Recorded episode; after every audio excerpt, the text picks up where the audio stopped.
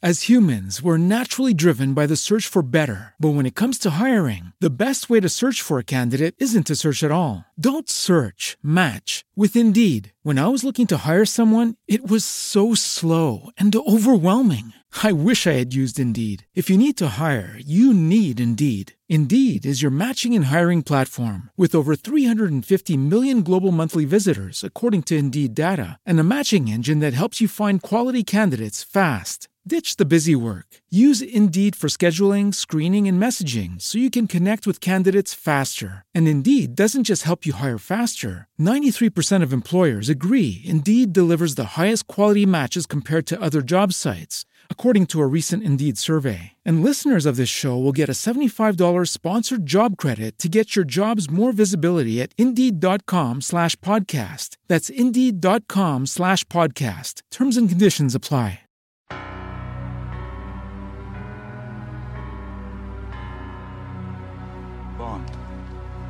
James Bond.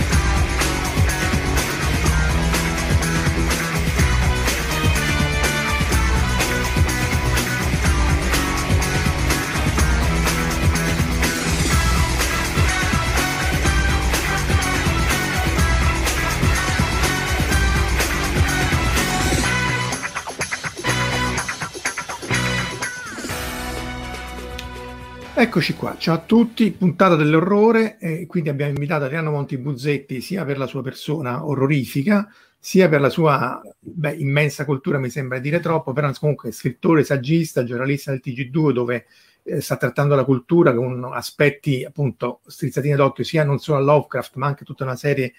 di eh, fumetti, opere, graphic novel, testi eccetera eccetera che insomma mancavano da, da troppo tempo. Adriano, grazie mille di essere qui con noi a parlare del Lovecraft scienziato. Grazie a te Marco, un saluto a tutti. E a 130 anni dalla nascita, della, morto secondo me non è morto, eh, salutiamo da, prima di cominciare tutti quelli che sono già connessi, Cunino Mahoroba, Berusca, Alessandro, Francesco, Tiererde, Jack O'Lanter e Corrado P. Grazie di essere qui con noi la, questa serata. Appunto, l'idea è di parlare eh, de, del Lovecraft scienziato, comunque della relatività di Lovecraft o del rapporto che c'era tra le, le, le, le, teorie scientifiche, soprattutto la relatività generale di Einstein, e, e come lui l'avesse colto, correttamente peraltro, e inserito nel, nell'orrore orrore cosmico dei suoi racconti. Certo. Ci abbiamo un po' di ritardo, quindi abbiate pazienza con noi. Eh, direi che possiamo cominciare con Lovecraft. Tu, ovviamente, Adriano, hai scritto molte, molte sì. opere che andremo a, a, discutere più avanti nel, nel, nel, nel vario, nel, corso della puntata. Per cominciare, però, vorrei far farvi, eh, vorrei citare questa, anche se tu so che non lo vuoi, che però è, è il bestiario di Lovecraft. Oramai è un'opera un po' vecchia, eh sì, è vecchia, ma è, è, è, la cosa migliore che tu abbia scritto perché non l'hai scritta, ma l'hai eh, dipinta. Eh, infatti l'ho disegnata, no? esatto, esatto. Sei crudele con me. Sei crudele. Sei crudele. Lo, so che, lo, so che, ti piace quando ti tratto male. E, esatto. Anche Vabbè, ci conosciamo da 30 anni, quindi direi che ce lo possiamo permettere. E, appunto questo bestiario recuperatelo perché eh, è una trattazione orrorifica delle varie opere di, di, Lovecraft e appunto tutte le entità che compaiono nei, nei, vari racconti. Però appunto poi tu hai scritto anche vari r- racconti su Lovecraft e così via, nel senso adesso sì, vediamo sì, un po' sì, varie antologie, un po' di saggi, collaboro insomma con uh, studi Lovecraftiani, con un po' di riviste a tema, sono in contatto anche con, uh, con Yoshi, insomma, che è il maggiore studioso ovviamente a livello mondiale del, del, del solitario di Providence. Eh, quindi insomma cerco di mm, mantenermi attivo su questo fronte, insomma, senza, senza ovviamente pretese, ma, ma, le hai già smontate tu le pretese nella, sì, nella sì, Ma qui siamo tutti sì. molto poco formali. Esatto. Ecco, queste sono le tue copertine sugli studi Lovecraftiani, appunto tu hai citato... No. I... Queste non sono le mie copertine, queste sono studi, eh, sono tre ah, numeri. sono solo gli studi, ah. sì, sì, sì. No, è per far vedere la rivista, insomma, la rivista è questa, eh. è di Pietro Guarriello, che è un altro grande amico, gra- espertissimo e gran- grande sapiente di temi Lovecraftiani e un po' della letteratura weird in genere, insomma, è un, eh, persona di, insomma, di cui mi onoro di avere la stima, che ovviamente è reciproca, e, e niente, insomma, collaboro con questa rivista, è una delle, delle cose che faccio hai fatto anche vari racconti incentrati sul, appunto, sullo scrittore di Providence, qui cito l'antologia sotto il segno di HPL, eh... E questa è un'antologia interessante perché praticamente tutti i racconti sono, vedono come protagonista una, un'antologia curata da Gianfranco De Turris che è amico e mentore, insomma, è maestro eh, più, eh, eh, del, del, del, sottoscritto, insomma, nonché editor e tante altre cose, insomma, importanti.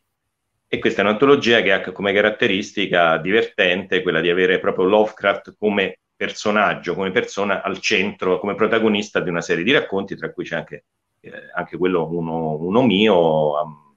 ambientato, eh, cioè che prende, prende, le mosse da una situazione realmente avvenuta, cioè la, il tentativo del giovane Lovecraft per dare un senso eh, alla sua esistenza e uscire dalla depressione, dalla, dalle frustrazioni che lo attanagliavano, di partire, di, di, di arruolarsi militare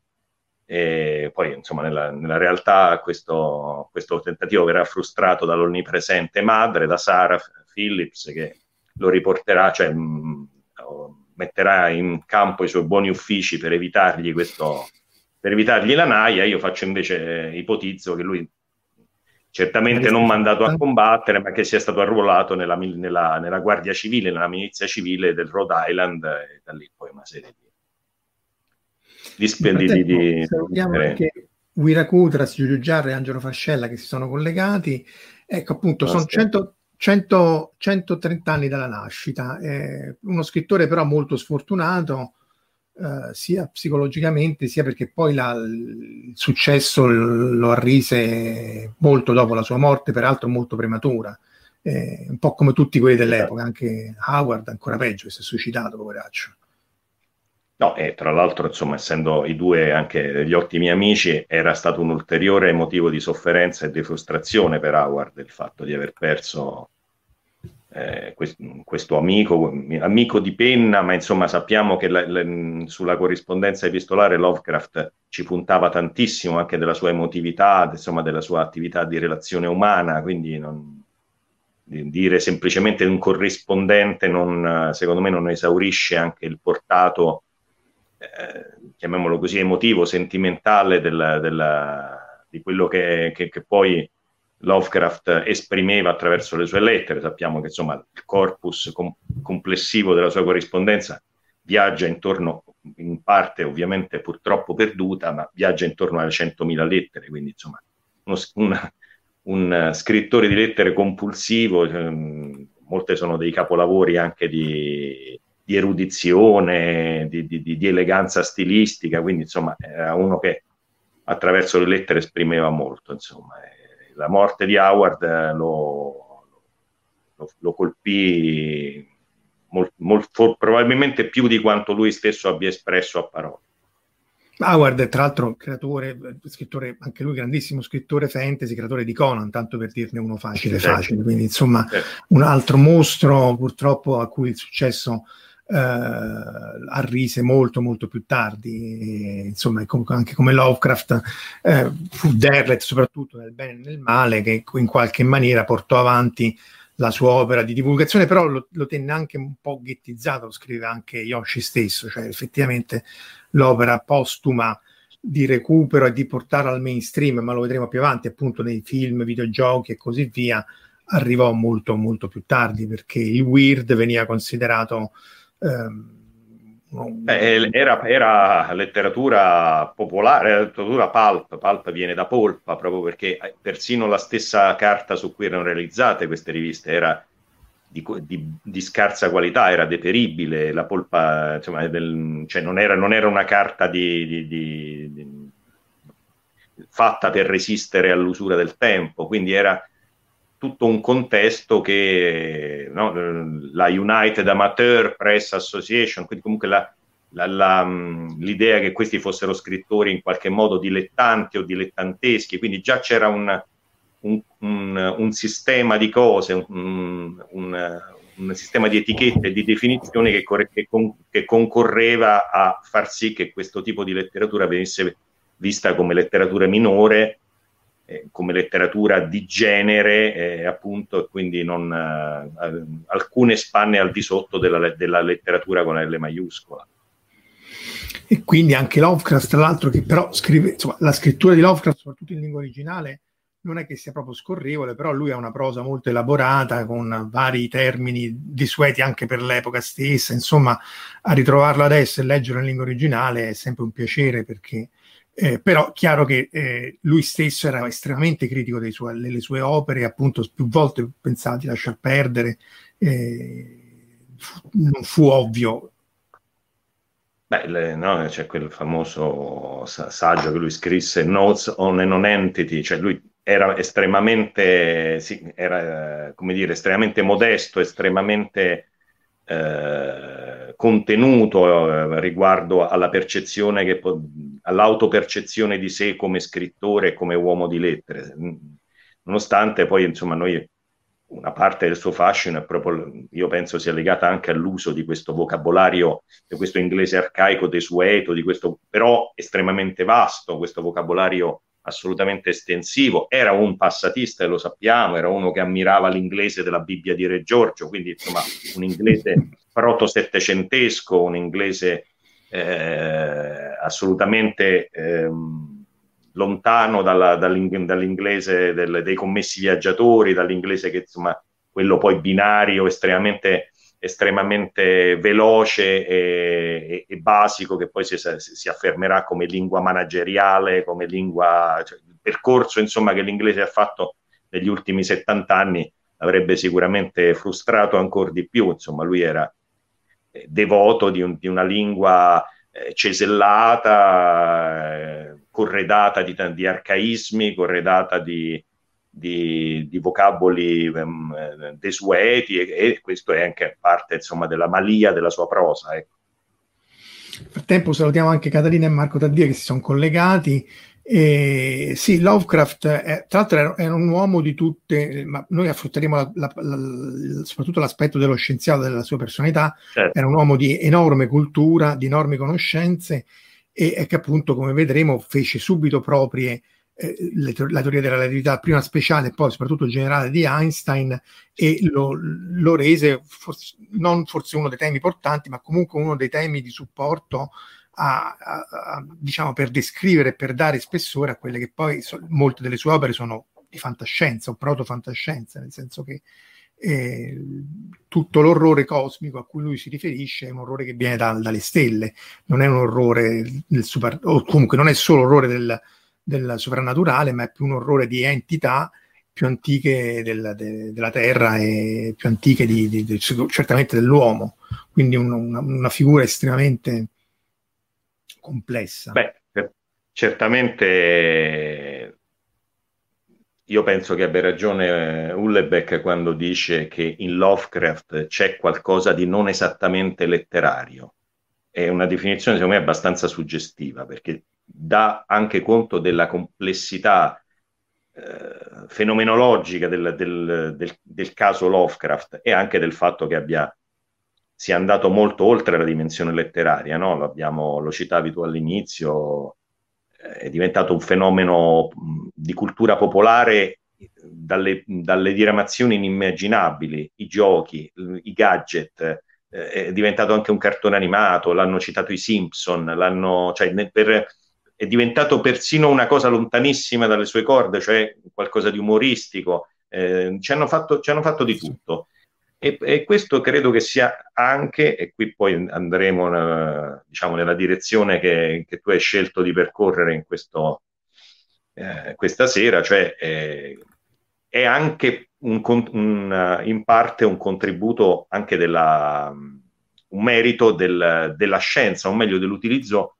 eh, sistematico, calcolato, eh, ricercato di termini e di concetti scientifici. Lui eh, cito ancora Ullebeck, lui non si accontenta delle scienze umane come viatico del, del, suo mestiere di scrittore, lui affronta le scienze hard, le scienze dure, le scienze teoriche, la fisica, la matematica, quindi quelle che sembrano le più lontane, le più, le più distanti dalla, dal, dalla prosa e dalla letteratura. Eh, ci sono tantissime, poi insomma magari le scorreremo a volo d'uccello, ma penso ai, a, soprattutto agli ultimi, agli ultimi racconti, hanno proprio uno stile da, quasi da rapporto scientifico, cioè l'idea che l'orrore, proprio nel momento stesso in cui l'orrore viene definito indicibile, inconoscibile e tutti gli altri aggettivi tipicamente Lovecraftiani per indicare qualcosa che non si può esprimere a parole, però è, è corredato da tutta una cornice di indicazioni scientifiche proprio perché cioè, non, non impressionistiche, non, non, molto analitiche, ecco, nel, nello stesso momento in cui si dice inconoscibile, però io ti do tutti gli strumenti eh, de, dell'analisi a mia disposizione come scrittore e anche, ne parleremo come eh, scienziato wannabe, forse anche qualcosa di più, eh, per permettere di vedere l'orrore nella sua, in maniera cristallina, come attraverso un, una lente di ingrandimento.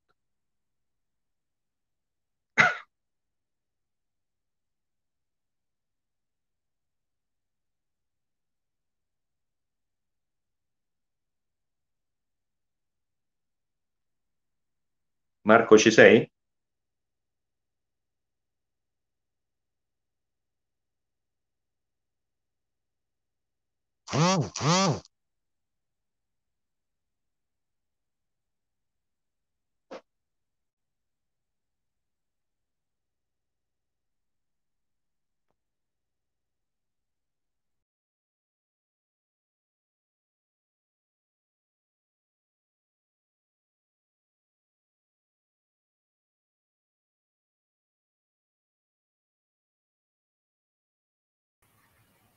Eccoci qua, ci eravamo persi tutti. Mi sentite?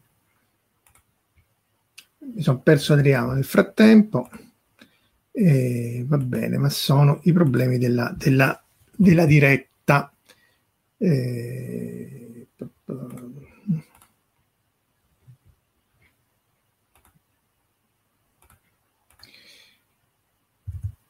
Allora, nell'attesa che torni Adriano per affrontare, eh, intanto scrivetemi se mi sentite, intanto io faccio finta di parlare da solo, che faccio, comunque faccio sempre. Eh, nell'attesa che torni Adriano, eh, affrontiamo appunto la eh, generalizzazione, la, la, la, la popolarizzazione delle opere di Lovecraft, cioè da dire che c'è stato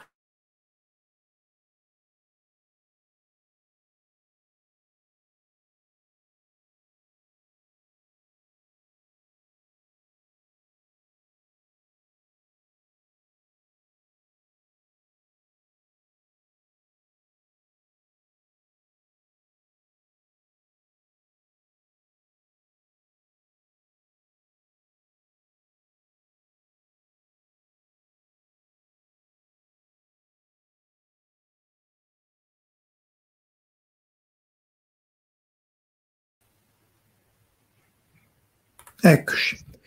Ecco. Siamo tornati. Scusate, eh, appunto Alverusca dice: Secondo me l'arabo pazzo non vuole che facciamo questa puntata. Effettivamente è un po', un po' uh, com- complessa.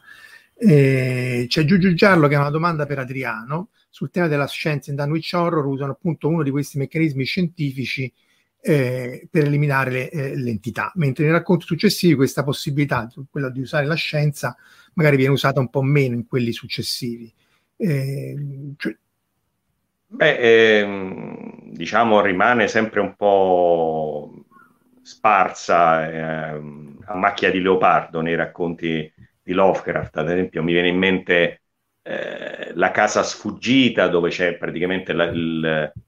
il, l'avversario è un vampiro, un vampiro ovviamente non convenzionale, non, un vampiro in perfetto stile Lovecraft, certamente non di quelli che si possono combattere eh, con uh, l'uso di paletti di frassino e crocifissi che eh, per individuare e, eh, ed eliminare il quale il protagonista usa, usa il tubo di Crux eh, piuttosto che appunto citavamo insomma, le montagne della follia dove eh, che for- è l'unico vero proprio, romanzo vero e proprio, insomma, o la cosa che si può assimilare, racconto talmente lungo da assimilare a un romanzo dove che abbonda di tantissime di, di, di indicazioni di strumentazioni scientifiche e quant'altro, e poi arriviamo eh, a Sogni nella casa stregata, che è un, un racconto del, insomma, uno degli ultimi, lui muore nel 37, eh, Sogni nella casa stregata mi sembra sia del 33, dove proprio lì, immagino ne, lo citerai anche tu, insomma ci sono riferimenti eh, alla geometria non euclidea sparsi, sparsi, a piene mani, ci sono, eh, rife- cioè, viene citato esplicitamente Einstein, eh, ci sono tutta una serie di, di idee legate, legate, al fatto che si possa superare la terza dimensione e entrare, diciamo, in, un concetto che si può assimilare a quello dell'iperspazio per, per viaggiare attraverso appunto lo spazio lo spazio e il tempo, quindi ci, ci sono sempre degli, secondo me degli ammiccamenti scientifici più o meno palesi, eh, nel, in alcune, in alc- almeno in, in, diversi racconti di Lovecraft. Soprattutto a me quello che sembra interessante è che ne, man mano che si va avanti nel tempo eh, lo stile di Lovecraft diventa più quasi da rapporto scientifico, diventa eh, molto dettagliato, estremamente eh, ehm, minuzioso nel, nel descrivere, eh, diciamo appunto, di dare un, quasi un, un, di ammantare insomma l'orrore di una, di una connotazione scientifica. Cioè, ecco, penso ancora ovviamente al richiamo di Cthulhu, dove c'è uno dei, dei marinai nel, nel racconto di Johansen, il marinaio norvegese, che poi insomma eh, il cui racconto è la, è la parte, è, è, è, il momento in cui nel racconto si raggiunge proprio il climax dell'orrore, dove appunto un, uh, uno dei marinai sbarcati su questi, hanno, di questo, di questo uh, natante Emma che ha la sfortuna di approdare sull'isola di Cthulhu, del grande Cthulhu, sur l'isola momentaneamente riemersa del grande Cthulhu che viene praticamente sparisce agguantato da un, da un muro che non doveva essere dove, dove si trovava. La concavità quindi, dove c'era la convessità. Sì, eh, che sì, esatto. sì, ecco, una situazione in cui praticamente un, c'era un, dei costrutti, degli artefatti che erano eh, angoli acuti che si comportavano come fossero ottusi, insomma c'era eh, l'idea, si, si viaggia sempre più verso verso l'idea appunto della, di, della quarta dimensione, di geometrie che, che superano insomma i, i, concetti euclidei. Quindi secondo me è, è quel colpo, lui usa, la cosa interessantissima è che lui usa la scienza come un colpo d'ala per dare una dimensione, un, eh, di una, una, una, una, dimensione ulteriore al, al racconto. È uno che ha fatto esplodere il racconto gotico tradizionale anche grazie al, al bisturi della scienza, l'ha fatto a fettine, l'ha tagliuzzato grazie al bisturi della scienza. Eh sì, perché sia nella mo- modalità con cui di solito questi sono resoconti, quasi dei di- eh, spesso dei diari o comunque dei manoscritti trovati, oppure il racconto del manoscritto ritrovato, il resoconto è scientifico, come dici tu. Le montagne della follia in Antartide è praticamente il resoconto di una spedizione appunto in Antartide. Sì, esatto eh, il richiamo di Cthulhu di cui vediamo questa è la locandina di un film del 2012 in bianco e nero molto bello di solito Lovecraft è stato trattato male dalla filmografia ma questo ve lo consiglio assolutamente e appunto no. il, se- il, secondo aspetto è, è la, il rapporto tra la scienza o comunque tra l'uomo positivista che si trova di fronte a qualcosa ehm, di inspiegabile o peggio ancora qualcosa che gli apre una serie di viste sconosciuto e lo rimette non al centro dell'universo, in un universo tolematico, ma talmente alla periferia e talmente in basso nella scala evolutiva da poi da farli impazzire, perché appunto molti di questi poi impazziscono, lo stesso gioco di ruolo che citavamo prima quando cascavate tutto. Cioè, la sanità e... che tu perdi. Cioè. Devi fare il tiro sanità, se no e là. Infatti anche sì, sì, Giarlo eh, dice che il film muto di Call of Cthulhu, questo qui era, era, era stupendo. Ehm, to- torniamo prima di approfondire Lovecraft scienziato, c'è questa domanda di Culino Mahoroba che dice domanda forse banale banale, ma perché in quel periodo questo tipo di storie andavano di moda? Cioè non solo Lovecraft, ma anche Poe. Come, come dall'inizio del Novecento non doveva esserci una visione, e io aggiungo appunto di questo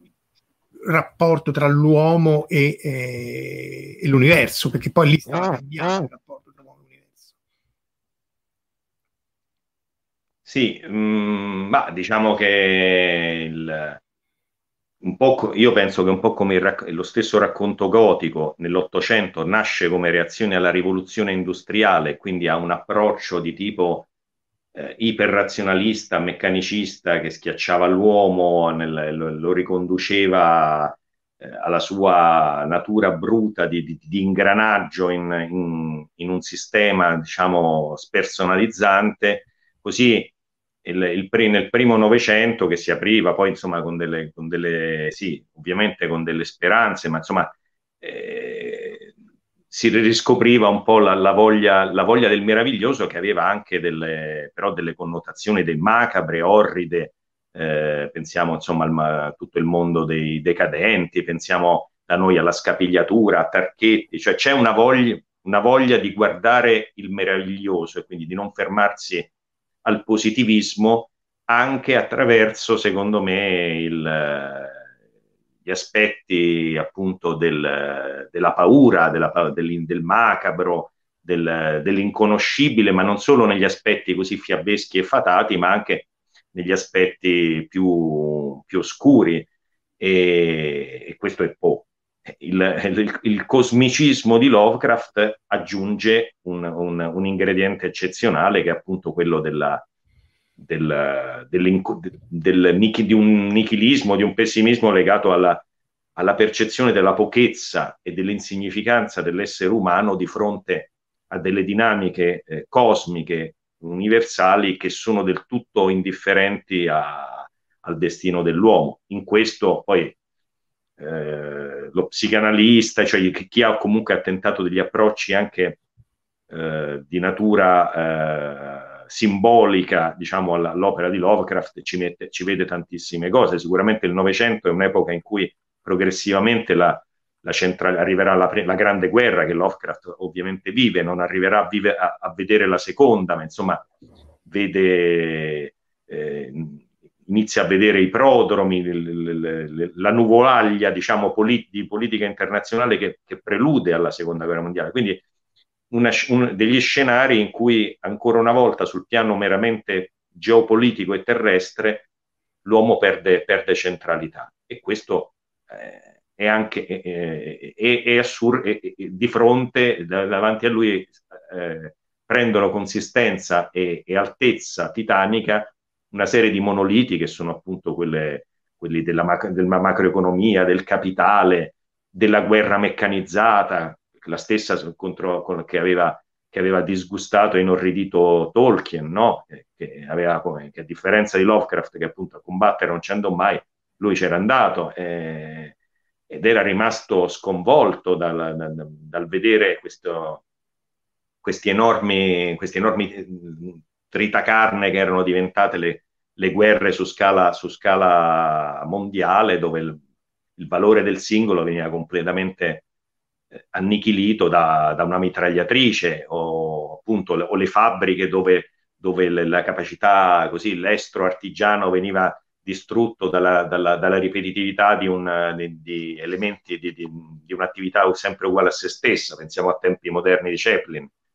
Eh, tutto questo, questo senso di spersonalizzazione, di perdita dell'identità, di perdita della centralità, eh, Love, eh, Lovecraft lo vive, insomma, e, e, in fondo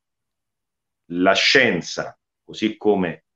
la, l'arte, perché lui è una felice contraddizione, lui è uno, è uno, che ammira tantissimo la scienza, ma è, anche, ma è anche uno che ammira tantissimo la bellezza, ammira tantissimo la, eh, il senso del meraviglioso, eh, è un amante di Lord Anthony, quindi delle, delle fiabe, è uno educato a leggere Le Mille e una notte dal nonno Whipple, eh, quindi è uno che sovrappone due, due dimensioni, ma le utilizza entrambe, la scienza e l'immaginazione, il sogno, come uno scudo contro che cosa? Contro il nulla che avanza. E il nulla che avanza per lui è, può essere il nero vuoto tra le stelle dove, dove dove riposano i grandi antichi, ma può essere anche un'arteria popolosa di New York dove una massa spersonalizzata, senza, senza un, un, passato, senza una, un'identità, eccetera, si urta, si eh, sgomita, eccetera, quindi quello, una folla indistinta in cui l'uomo, Lovecraft, è solo, drammaticamente, irrimediabilmente solo. C'è da dire che appunto anche dal punto di vista scientifico il passaggio tra fine 800 e 900 eh, sia dal punto di vista fisico che dal punto di vista matematico ha dato due grossissimi, anzi tre grossi eh, colpi al meccanicismo ottocentesco, cioè si pensava la fine della scienza nell'Ottocento, cioè io ho tutto meccanico e, e, conosco tutto, si tratta solo di fare i conti, ma insomma alla fine il gas sono palline che si urtano e così via la matematica è, l'ultima, è il, the ultimate, la più alta espressione della conoscenza umana, da un lato viene Gödel che con l'indecidibilità ci dice no, guardate che non è, non è, così, ci sono cose che non si possono provare né esatte né sbagliate, l'abbiamo citato nella puntata scorsa sui viaggi nel tempo perché poi Gödel si dilettava anche così a trovare soluzioni all'equazione di Einstein che era la, l'altra grande botta su, ca- su scala cosmica, ossia spazio e tempo sono relativi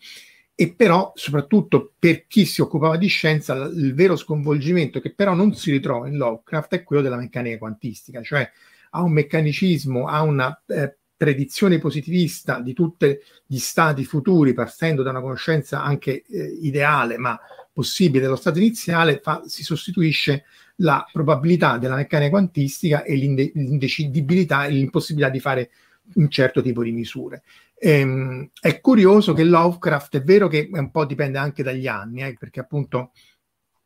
chiamata, il richiamo di Cthulhu è del 26, eh, le montagne della follia, tu appunto le citavi, è del 31 e si vede proprio nelle lettere Yoshi che tu hai citato, il suo biografo, eh, nota e annota il passaggio della successiva comprensione della, della relatività generale di Einstein e poi di come Lovecraft la faccia sua una volta che arriva alla prova, cioè prima da buon scienziato eh, dice, boh, sì, vediamo questa cosa qui, vediamo se è vera, eccetera, eccetera, arriva alla prova della relatività generale nel, nel 19, ossia quando si vede questa famosa, con l'eclisse solare, si vede la stella che in una geometria piatta non si dovrebbe vedere, ma viene vista dalla curvatura dello spazio-tempo, e quindi lui capisce che quindi il, il, tutto l'universo appunto è uno spazio ricurvo, complesso, eh, però cita solo forse una volta sola le, le teorie auto- atomiche, appunto Heisenberg, tutta la, la, la, meccanica quantistica, perché forse arriva più tardi, non riesce a farla propria. Eh, Beh, lui nel 1933, appunto, in questo racconto che, che citavo prima, cioè i sogni nella Dreams in the Witch House, sogni nella casa stregata, lui cita, ci, li cita così ovviamente a volo d'uccello, ma il protagonista Walter Gilman, che è uno studente di matematica, eh, ci, nel, diciamo, nelle scupe, per contestualizzare diciamo, il, il, tipo di, di, studi che fa il protagonista, cita Einstein, Planck, Heisenberg, Riemann, quindi insomma in qualche modo dimostra di avere una conoscenza, almeno una, come dire, una working knowledge, una conoscenza. Poi Lo, Lo, Lovecraft era uno che si documentava molto, come sappiamo, eh, anche, in, tutti, in, in, tutte le direzioni, anche quando doveva parlare di, so, di, di conoscenze esoteriche. Ci sono lettere scritte al suo grandissimo amico e coautore dei miti di Cthulhu, non dimentichiamo Clark Ashton Smith, dove lui gli chiede proprio, dice, io ho, confessa, dice, io alcune cose le ho prese dall'enciclopedia britannica eh, alla voce streghe, magie, eccetera, ma se tu mi dai altri libri io eh, me li studio, cioè era una persona che essendo aiutato anche da, probabilmente Lovecraft una, aveva una memoria eidetica esattamente come è probabile, possibile per Lovecraft, è, cer- è certo e acclarato per Clark Ashton Smith, forse anche per questo si, si prendevano molto i due. Lovecraft divorava eh, pile di libri, divorava, eh, divorato come, come un tarlo della conoscenza la, la, tutta la biblioteca del nonno Whipple, che è assolutamente eclettica ed eterogenea, anche in questo modo, cioè comunque eh, si documentava e quindi questa cosa si ritrova anche nella parte scientifica, cioè comunque mostra in qualche modo, se non, sicuramente come tu dicevi, la, la, una, una, conoscenza di massima della teoria della relatività ce, la, ce l'aveva, forse della, la fisica quantistica lui a livello di citazione c'è, non so quanto profonda, eh, però sicuramente la teoria della relatività sì, anche perché quella della teoria della relatività ristretta è del 1905 o roba del genere, esatto, no? sì. Quindi lui aveva, insomma, mh, essendo comunque una persona molto attenta alla, all'attualità, eh, soprattutto scientifica, insomma, era una persona che attenta anche alla, agli aspetti politici, eccetera, ma soprattutto a quelli della, della scienza e della letteratura, eh, sicuramente avevamo avuto il modo di farle proprie nel, nella sua speciale maniera. Ecco, infatti, a parte Giugiu dice che appunto il tema del finale positivo non c'è mai in Lovecraft, in generale sì, quando ti incontri o scontri con Gretor Luanza è rarissimo che finisca, non dico bene, ma non finisca male. E però effettivamente lui ha colto questa estremizzazione del concetto che non solo non siamo al centro dell'universo, ma siamo lontani e, e dal, da, da, un centro che poi non c'è, e, e, comunque la nostra importanza è assolutamente trascurabile rispetto agli eventi cosmici e in qualche maniera l'assoluta relatività, anche la distorsione che c'è dello spazio-tempo, che in realtà la, la matematica è, è, complicata, però si tratta, certo c'è gente che ci sta impazzita a fare i conti perché appunto eh, Einstein stesso disse non ci sarà modo di trovare soluzione alle equazioni di campo, in realtà poi le trovarono e, e, appunto sono anche alla base della cosmologia perché poi c'è da dire che tutto il dibattito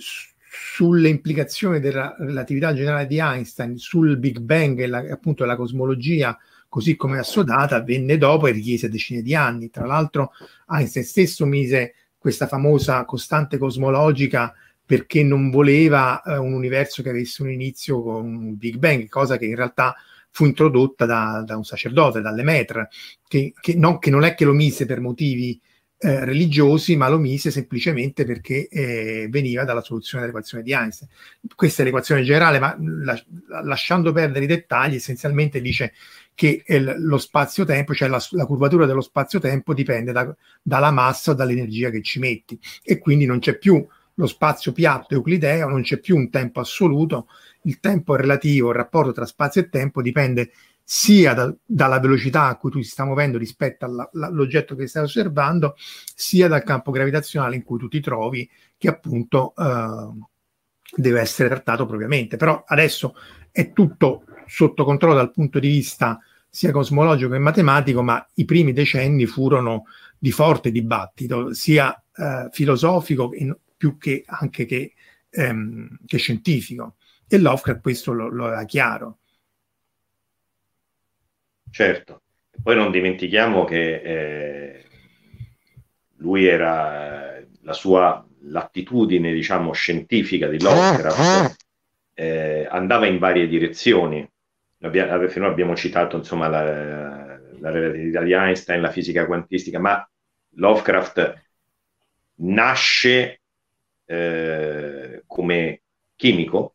perché Lovecraft inizia, da ragazzino inizia, inizia, a giocare con la chimica. Nella, nella, biografia anche Yoshi ne parla di questa cosa che, che nella, anche nella sua nella cantina della sua prima casa è stato ritrovato insomma delle formule chimiche eh, schizzate, insomma scarabocchiate chimiche, sul muro. Eh, chimiche. Eh, eh, sì, beh, ovviamente ci, ci è speculato scherzosamente moltissimo perché magari delle, dei segni di matita che insomma eh, possono anche sembrare altra, qualcos'altro, insomma. Però eh, nasce, nasce, come in qualche modo nasce chimico. Si, nasce chimico e diventa un astronomo dilettante di grande, diciamo qual, forse qualcosa di più di un dilettante lui, dichiaratamente lui avrebbe voluto essere un astronomo, avrebbe voluto fare l'astronomo. A 12 anni potevano fare il, il telescopio del, del, dell'università, se non ricordo male. Sì, e poi nel 1903 compra il primo telescopio, diciamo, di una certa, con delle certe, alcune pretese, insomma, scrive sul, eh, sul, sul, Providence Journal, fa delle... Tra l'altro io ho ritrovato, vorrei anche pubblicare perché sono, credo siano, almeno Josh mi diceva che sono inedite, una serie di, di articoli e dispense che si chiama Mysteries of the Heavens, che, dove un giovanissimo Lovecraft, un Lovecraft ventenne,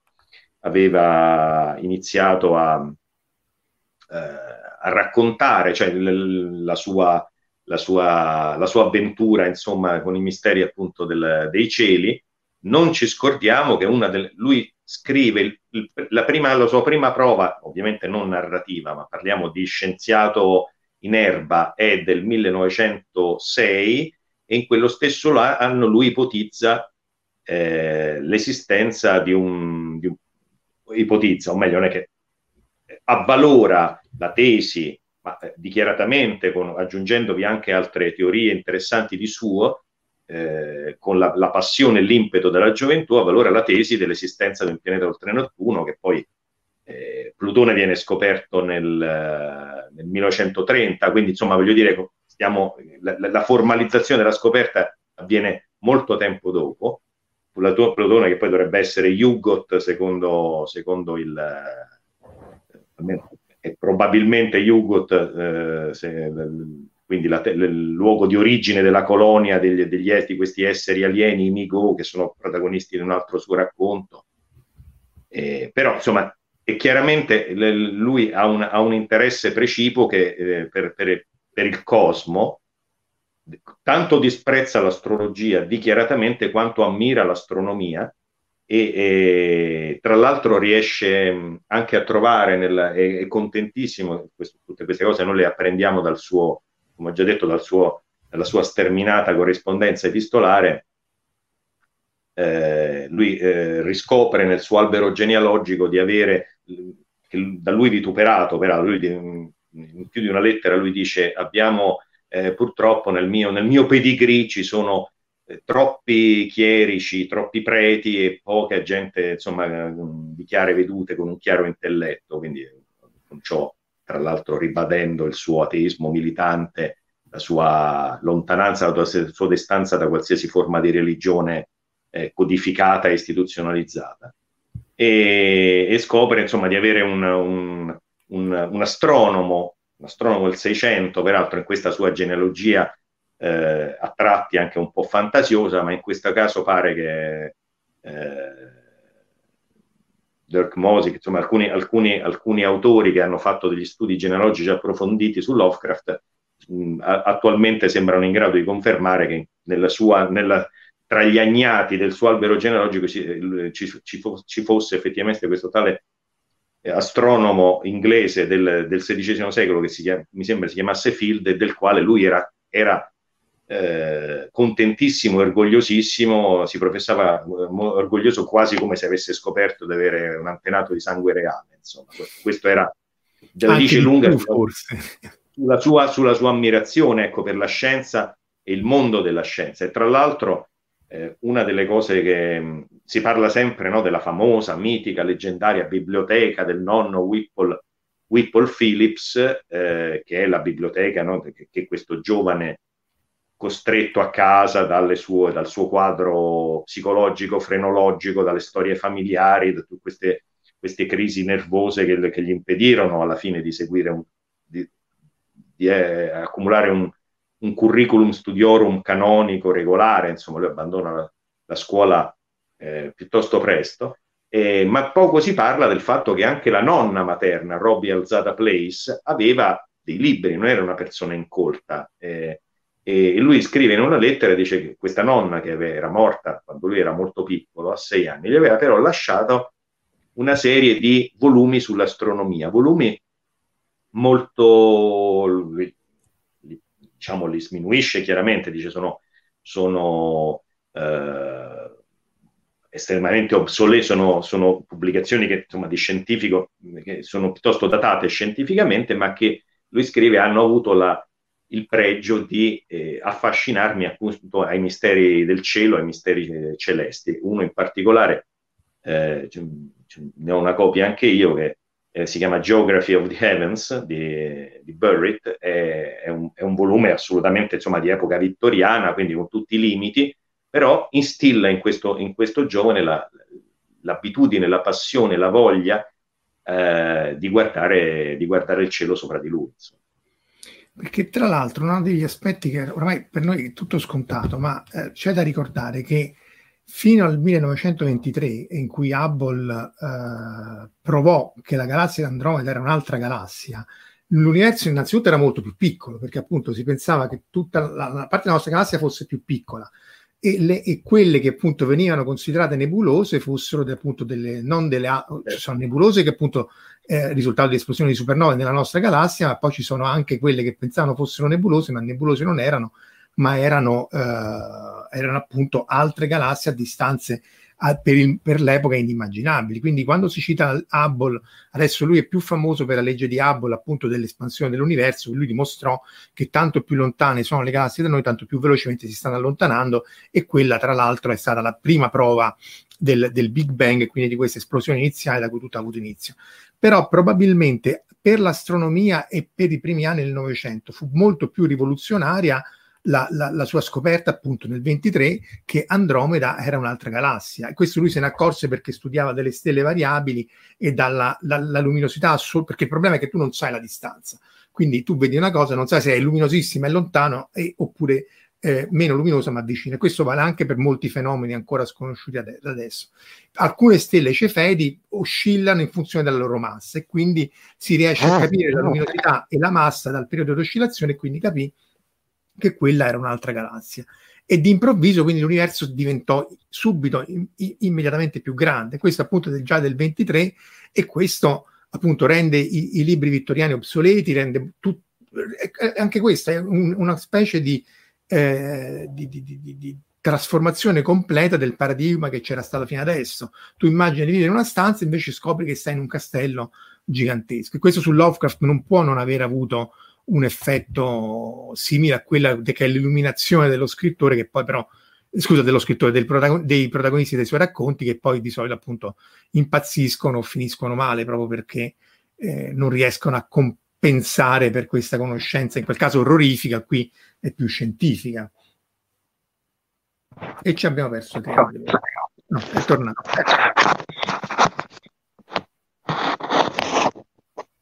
Quindi il telescopio di, di Lovecraft in qualche maniera eh, gli permetteva di espandere il suo, il, suo, il suo, contesto. Tra l'altro qui c'erano vari, vari eh, commenti sul, su, che sono tutti pro Plutone pianeta, perché appunto c'è la brutta storia del de- declassamento di Hugot che tu citavi a pianeta nano e ne abbiamo parlato, eh, parlato più volte. E, ehm,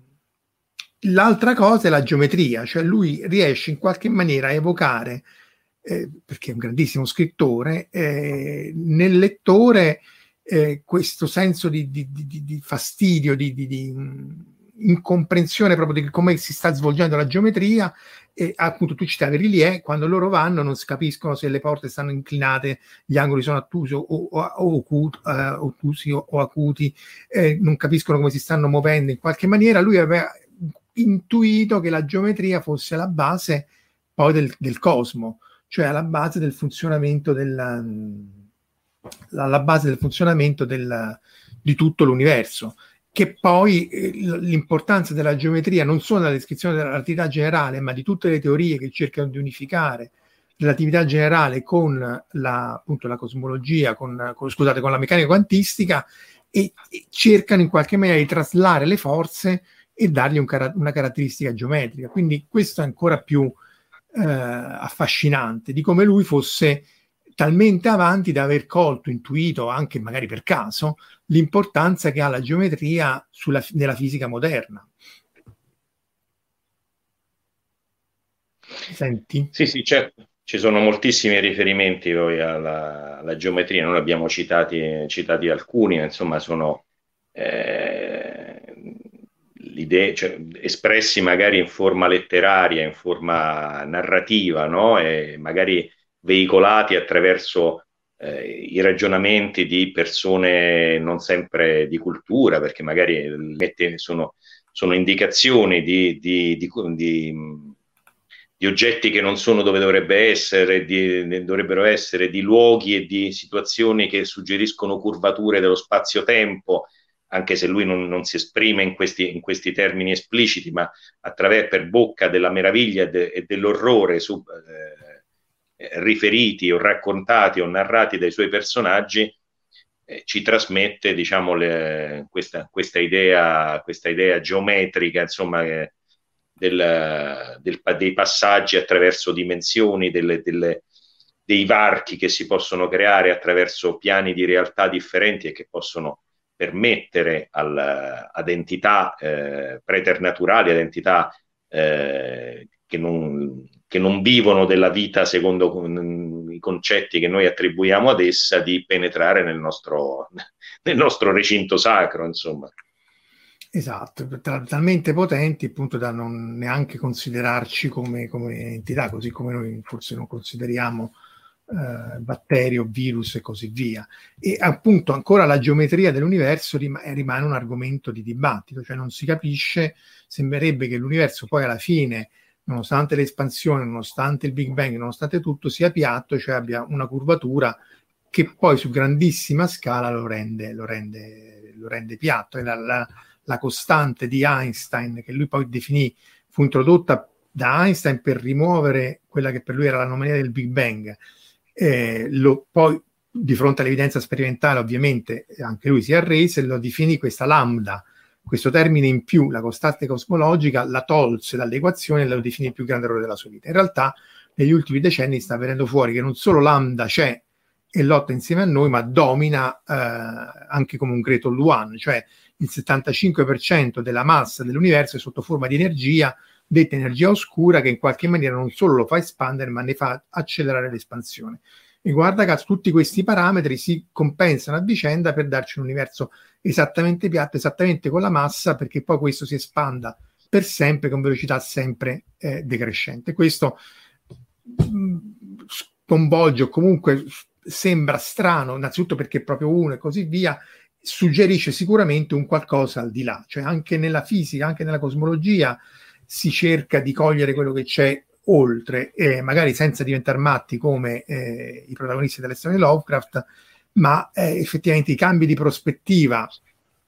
che poi qui richiedono decenni, ma a cui però i, i, protagonisti delle storie Lovecraft sono sottoposti istantaneamente, è chiaro che non possono non avere un, un effetto devastante sulla psiche di gente che poi comunque negli anni 20, quindi è chiaro, se io negli anni 20 istantaneamente riuscissi a trasmetterti tutto questo in pochi secondi, probabilmente eh, anche senza lo, l'orrore cosmico dei mostri,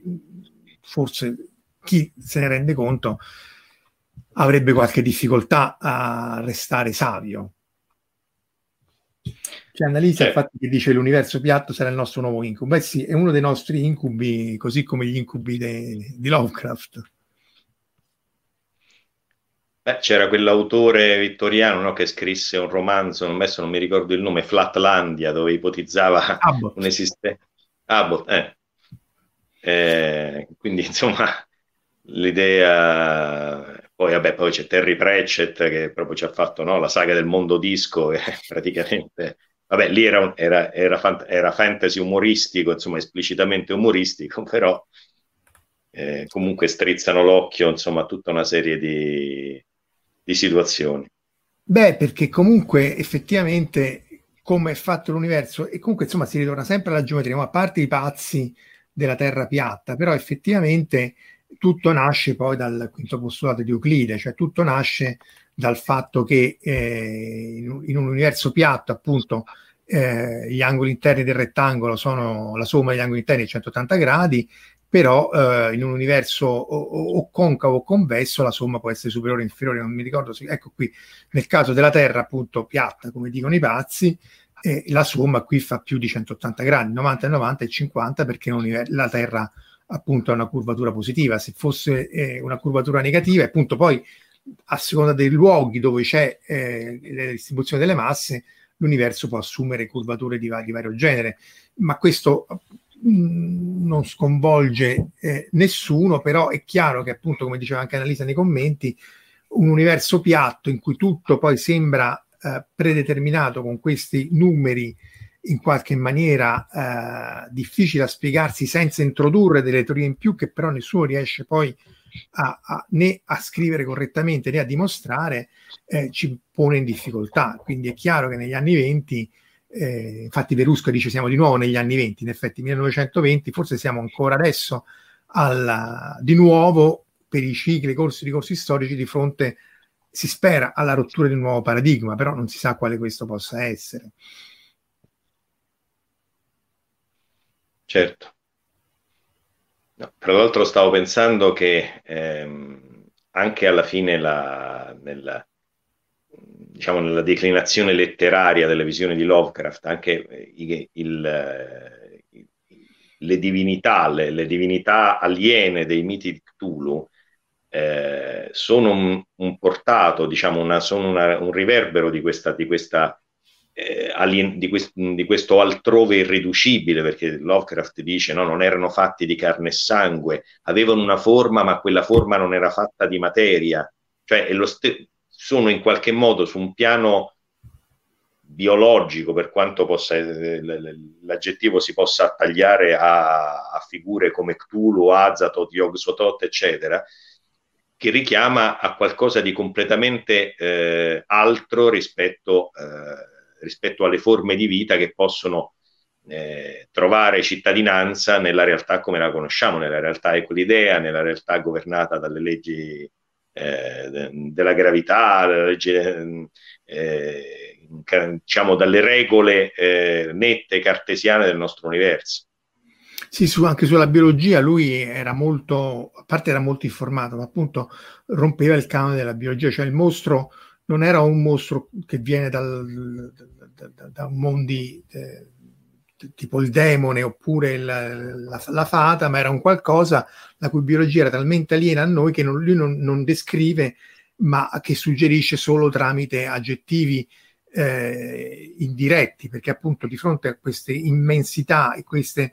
eh, entità che trascendono le nostre conoscenze, poi alla fine non, non puoi far altro che cercare di riportarla a quello che tu sai, sia in campo appunto geometrico o biologico, ma poi obbediscono a tutte altre leggi. Ci sono questi grandi antichi che volano con le ali, lui non parla di etere, ma insomma sull'etere che poi non esiste, ma insomma si spostano nello spazio, ehm, così come un uccello si sposta nella nostra aria. Eh, I Shoggoth, che sono queste masse protoplasmiche di, di entità. Certo. Lo Shoggoth forse è una delle cose più orrorifiche che lui eh, di, di de- de- descrivere. Ehm, c'è Davide no, Zanelli sono... che... Eh, sì, No, dicevo, poi sono, è proprio l'ultimo livello no, della, della, del, diciamo, del grande bestiario Lovecraftiano, nel senso che ci sono nel, nel, nella zoologia di Lovecraft, ci sono, eh, soprattutto nei, nei, racconti onirici, poi ci sono delle creature che sono propriamente, diciamo, fantastiche. Poi ci sono creature mh, diciamo come il clan dei Martens piuttosto che appunto il vampiro della casa sfuggita che in qualche modo si ricon- sono anche se in maniera riconfigurata, ridefinita, originale, ma si, si ricollocano in un, in, qualche, in, un, in un, binario che è quello del, diciamo, della tradizione gotica, anche se rivisitata, un reboot della tradizione gotica. E, e poi ci sono proprio queste, queste entità che sono assolutamente altro lui, ci sono addirittura anche creature, no? gli orgogliosi filosofi insetto che strisciano sulla quarta luna di Giove, i gas senzienti, cioè anche a livello solo di semplici citazioni nei racconti di Lovecraft ci sono creature che sono fantasy, ci sono creature che sono fantascientifiche nel senso, nel termine, nel senso più o meno canonico del, del, del termine, e poi ci sono questo terzo, questi, queste creature del terzo tipo, queste entità, queste deità, divinità del terzo tipo, che sono quelle del, del, proprio dei miti di Cthulhu, che sono qualcosa di irriducibilmente altro, anche a livello materico. Esatto, tra i vari commenti chiede Angelo, uh, ci sono due, diciamo, se i nomi degli antichi Lovecraft li ha inventati sana pianta o c'era una tradizione esoterica, poi c'è Davide che chiede delucidazioni sul fatto se era pro filo nazista o se comunque aveva simpatie eh, razziste, non solo naziste e così via eh, perché appunto Lovecraft comunque è cresciuto in un contesto molto particolare, c'è da, c'è da dire. Vabbè, la... dunque, per quanto riguarda vabbè, l'accusa di razzismo è, una, è un'accusa abbastanza vecchia e credo abbastanza superata un po' dalle, a, livello, a, livello, di critica, a livello diciamo di critica letteraria abbastanza, credo, mh, disinnescata anche, anche, di recente. Ne, ne, adesso una, un numero che stiamo, che stiamo, ultimando della rivista che curo con Gianfranco De Turris, Dimensione Cosmica, interviene su questo Sebastiano Fusco, eh, il quale sostanzialmente riconduce questo razzismo di Lovecraft non a un razzismo biologico, come era quello di, poteva essere quello de, dei nazisti, di Hitler, ma un razzismo culturale, cioè lui voleva difendere il perimetro culturale rappresentato dalla sua, da,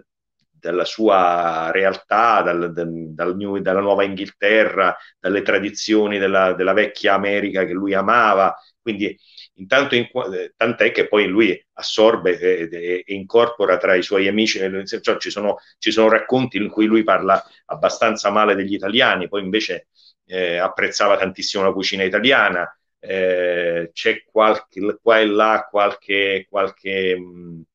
eh, spunto da cui si potrebbe, si potrebbe dedurre che aveva in qualche momento della sua vita sia stato anche un po' antisemita, ma aveva eh, amici come Samuel Lovman che erano ebrei e oltretutto probabilmente anche omosessuali, eh, sebbene anche su questo lui avesse una posizione molto severa. Eh, diciamo che più in generale io credo molto banalmente, ecco per dirla con una battuta,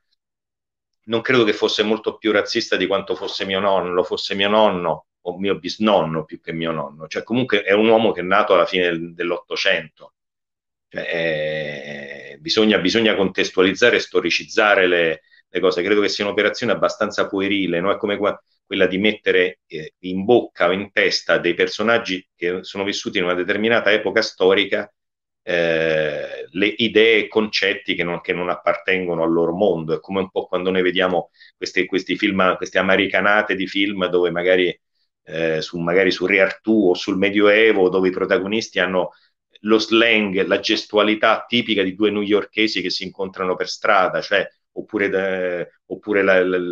non so, si mette un personaggio di colore che, perché per, per, per, essere politicamente corretti e, e non, laddove non, non era in, in, del tutto incongruente così eh, inserirlo in quel contesto storico. Sono secondo me delle, delle operazioni abbastanza artificiali che lasciano un po' il tempo che trovano. Lovecraft era for- l'unico, l'unico razz- torno a dire, se, se, proprio bisogna dare razzista a Lovecraft, allora diciamo che era un razzista culturale. Era uno che diceva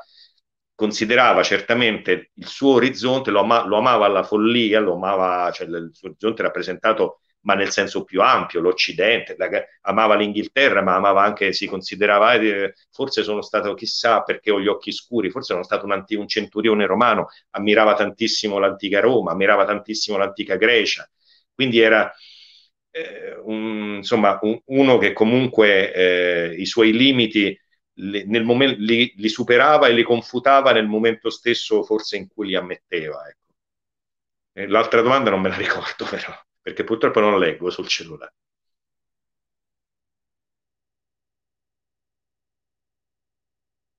Non sento più niente.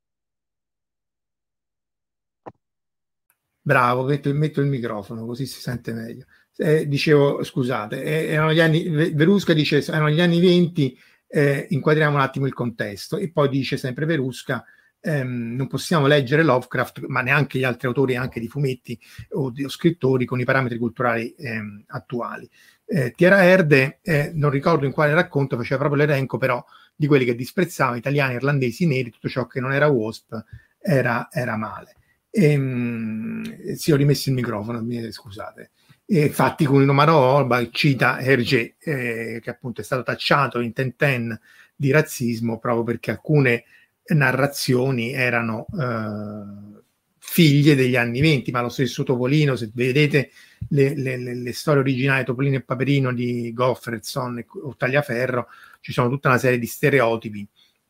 che eh, in qualche maniera ehm,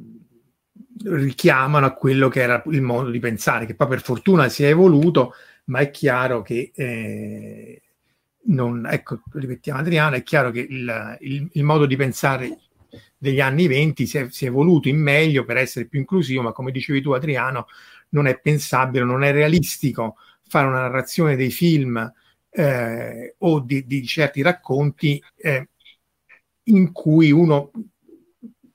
mette e forza concetti e contesti che non erano propri dell'epoca. È chiaro che non faccio un film razzista, però è anche vero che eh, non posso neanche tacciare di razzismo una serie di autori che appunto erano figli della, della loro epoca, quindi insomma non, è sempre estremamente complesso. Però c'è da dire eh, che Lovecraft cominciò a creare il mito proprio perché voleva eh, dare una profondità alle, alle, alle sue, al, ai luoghi che lui amava, appunto Providence e tutto eh, il New England, la costa est, eccetera, eccetera. Vole- poi l'operazione che ha fatto Tolkien per eh, nel, la creazione della Terra di Mezzo e così via, lui la, la, fece trasposta perché voleva dare, e poi ci è riuscito perché poi alla fine tutto questo ha, ha preso vita propria e quindi eh, erano una serie di, auto- di, autori che scrivevano questo mito che si andava via espandendo e oramai insomma eh, il Necronomicon non esiste insomma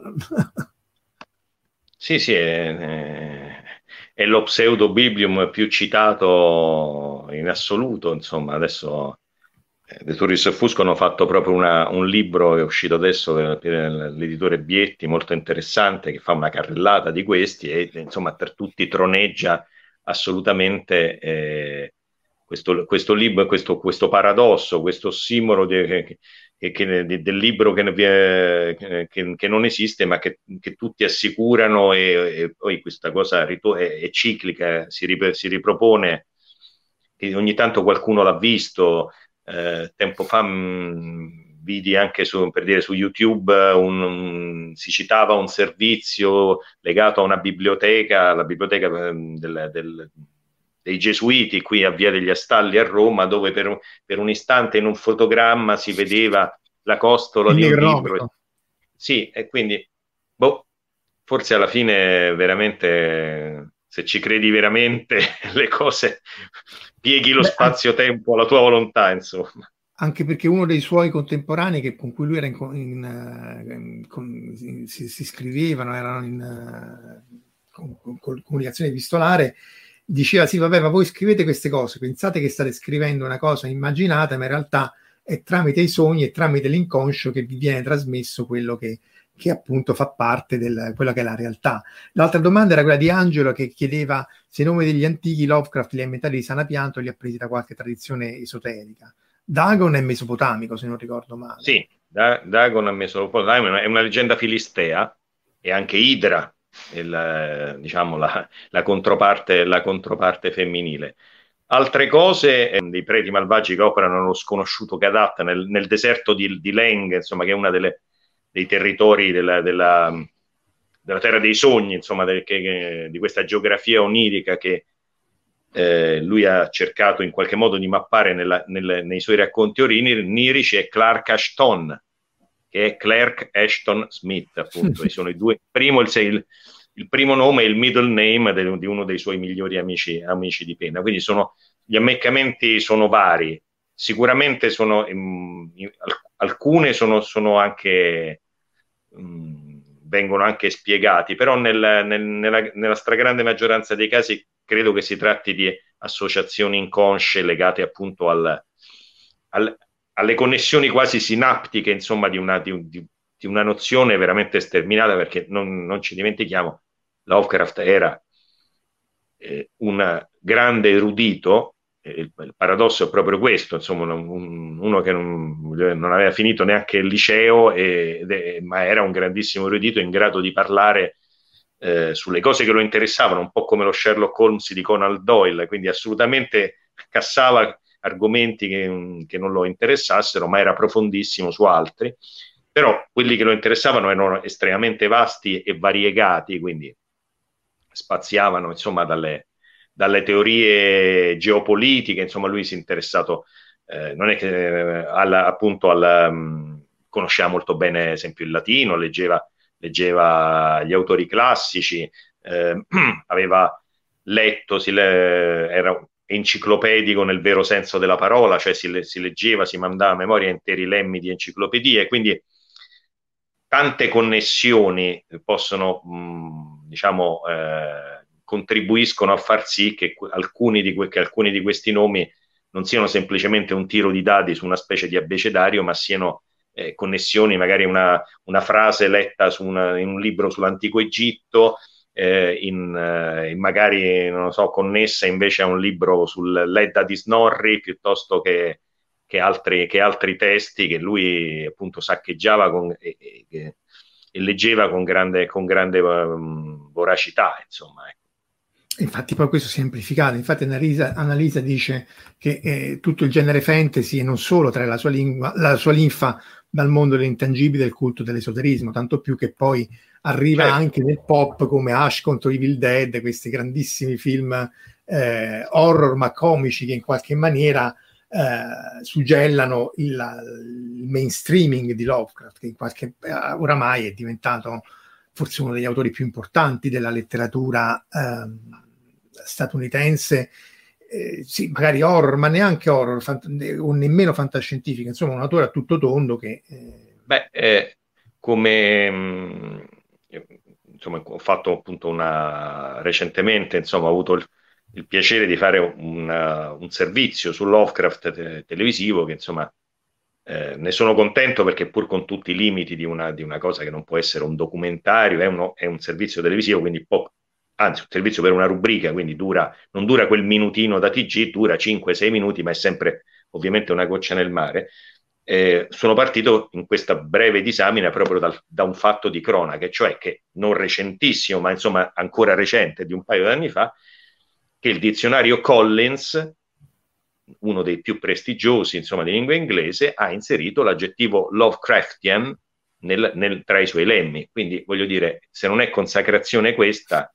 come proprio perché noi abbiamo Lovecraftiano e non c'è probabilmente paradossale, insomma, considerato il successo di Tolkien, non abbiamo un, un corrispondente tolkieniano. Eh, Lovecraftiano perché, perché ha, eh, nel senso che esiste, esiste tolkieniano, però non,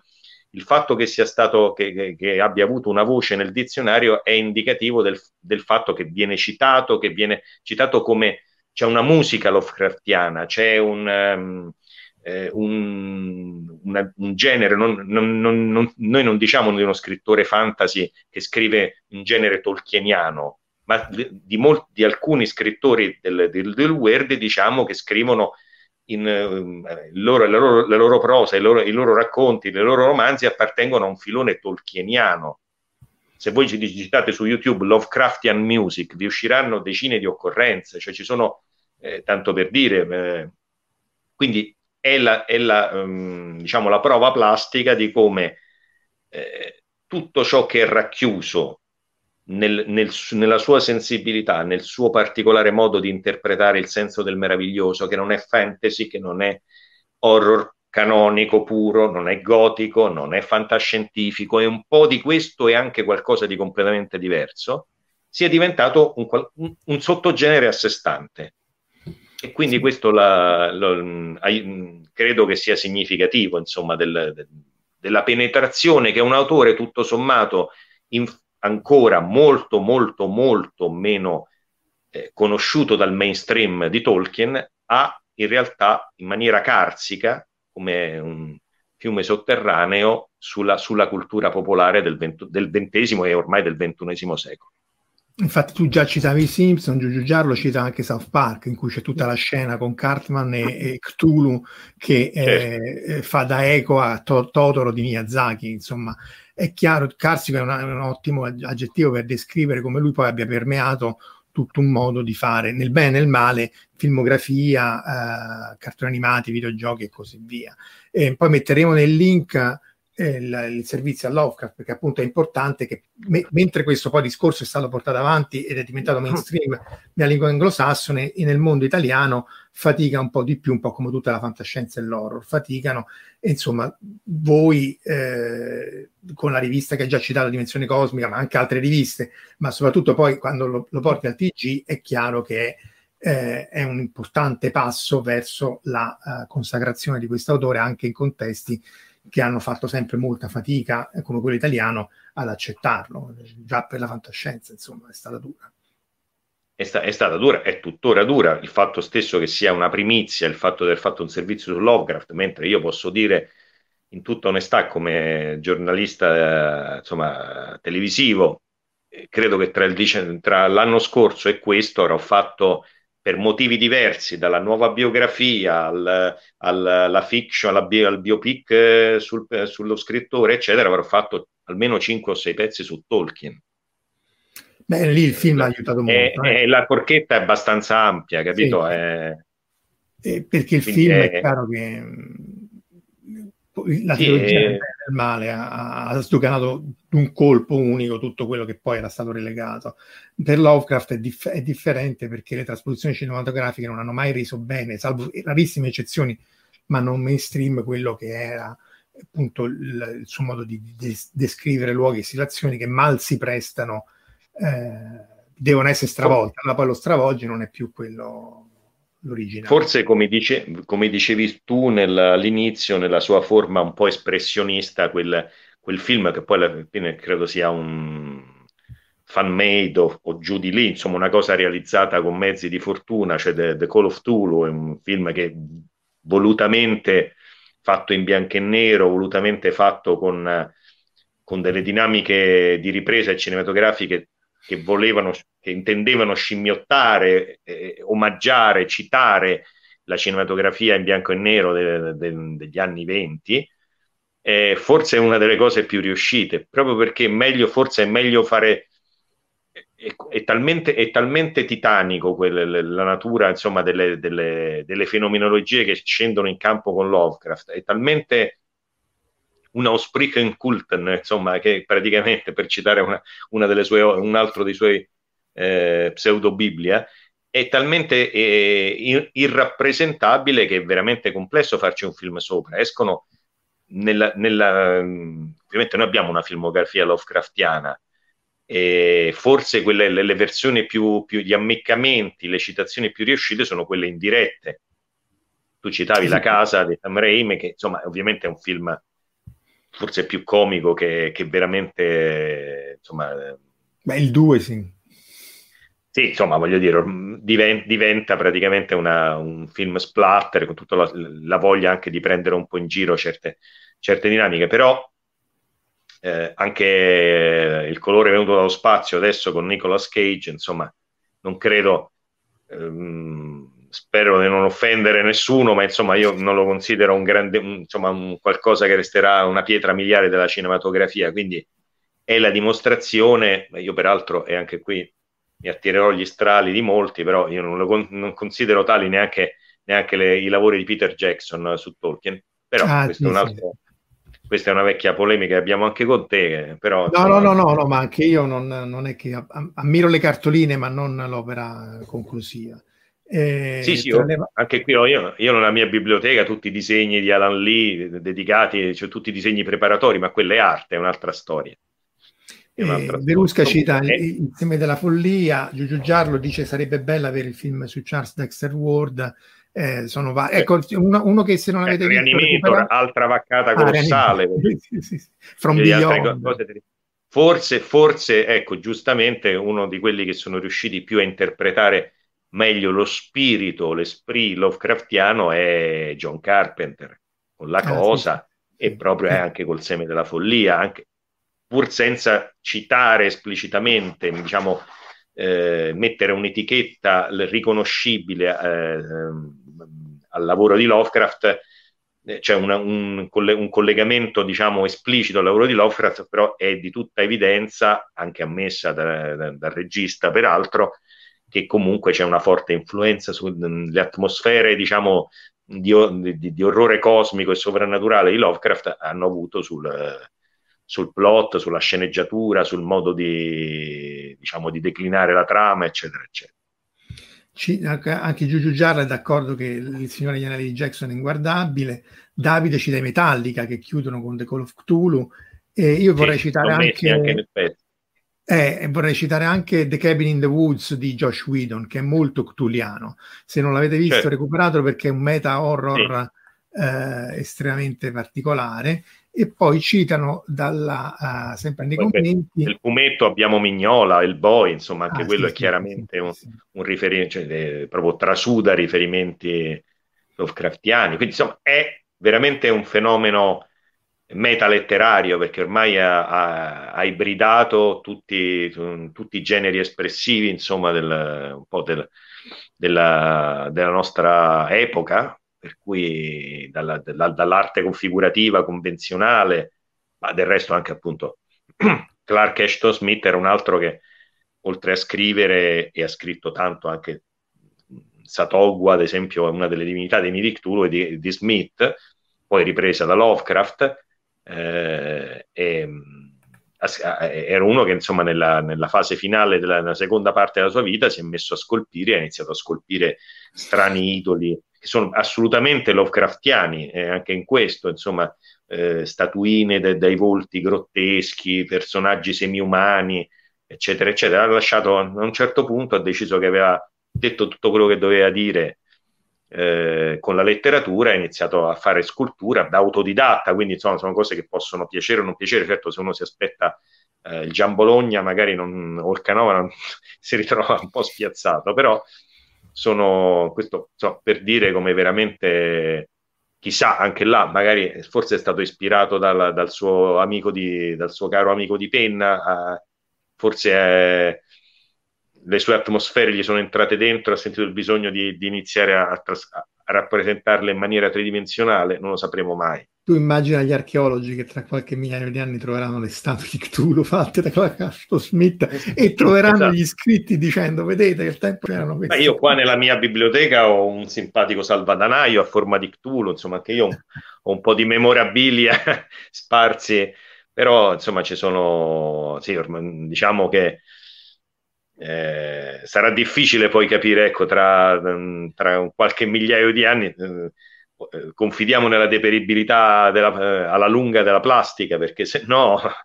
noi troveremo decine di migliaia di statuine di Cthulhu e di Nyarlathotep e dei suoi accoliti, insomma. C'è, c'è Alessandro che cita anche l'album Median The Cradle of Filth. Cradle of Filth, certo. E, certo. E, poi c'è il film Cabal, e, insomma c'è, c'è, c'è, parecchio, però direi che già siamo ben oltre l'ora che ci eravamo dati. Eh, vorrei ringraziare tutti voi che siete qui eh, seguire Adriano, ringraziare Adriano ovviamente di essere stato qui con noi. Grazie a voi, è stato un piacere.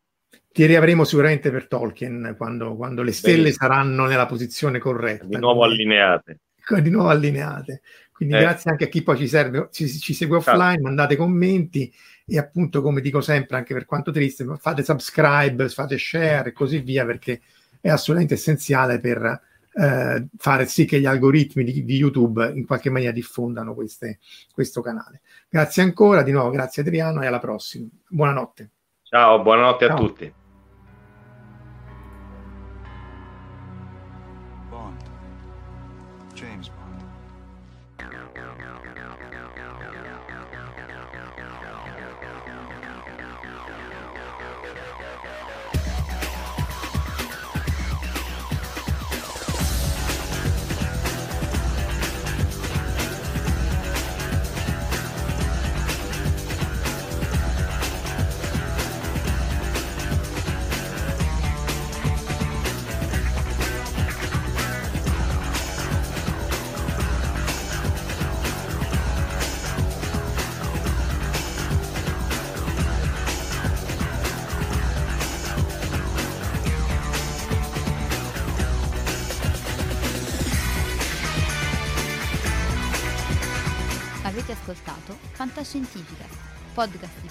Di fantascienza e cronache della galassia,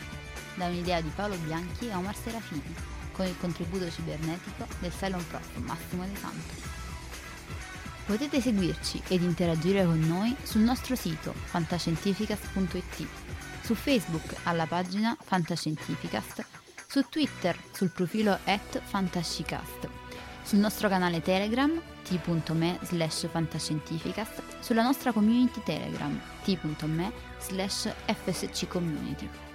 Se siete particolarmente timidi potete utilizzare la vecchia, cara e affidabile posta elettronica scrivendoci all'indirizzo redazione at fantascientificas.it. Tutte le puntate sono disponibili sul nostro sito, su Apple iTunes, su Spotify e su Podbean all'indirizzo podcast.fantascientificas.it. Se volete potete lasciarci una valutazione a 5 stelle su Apple iTunes ed offrirci una birra romulana o un gotto esplosivo pangalattico sostenendoci tramite una donazione PayPal utilizzando l'apposito pulsante sul nostro sito. Fantascientificast è una produzione amatoriale. Non si intende infrangere alcun copyright, i cui diritti appartengono ai rispettivi detentori. L'autorizzazione SIAE 5612I5359. Nessun byte e nessun tribolo sono stati maltrattati durante la produzione di questo podcast. Alexa 4 e l'equipaggio di Fantascientificast vi augurano lunga vita e prosperità e vi danno appuntamento alla prossima puntata lungo la rotta di Kessel.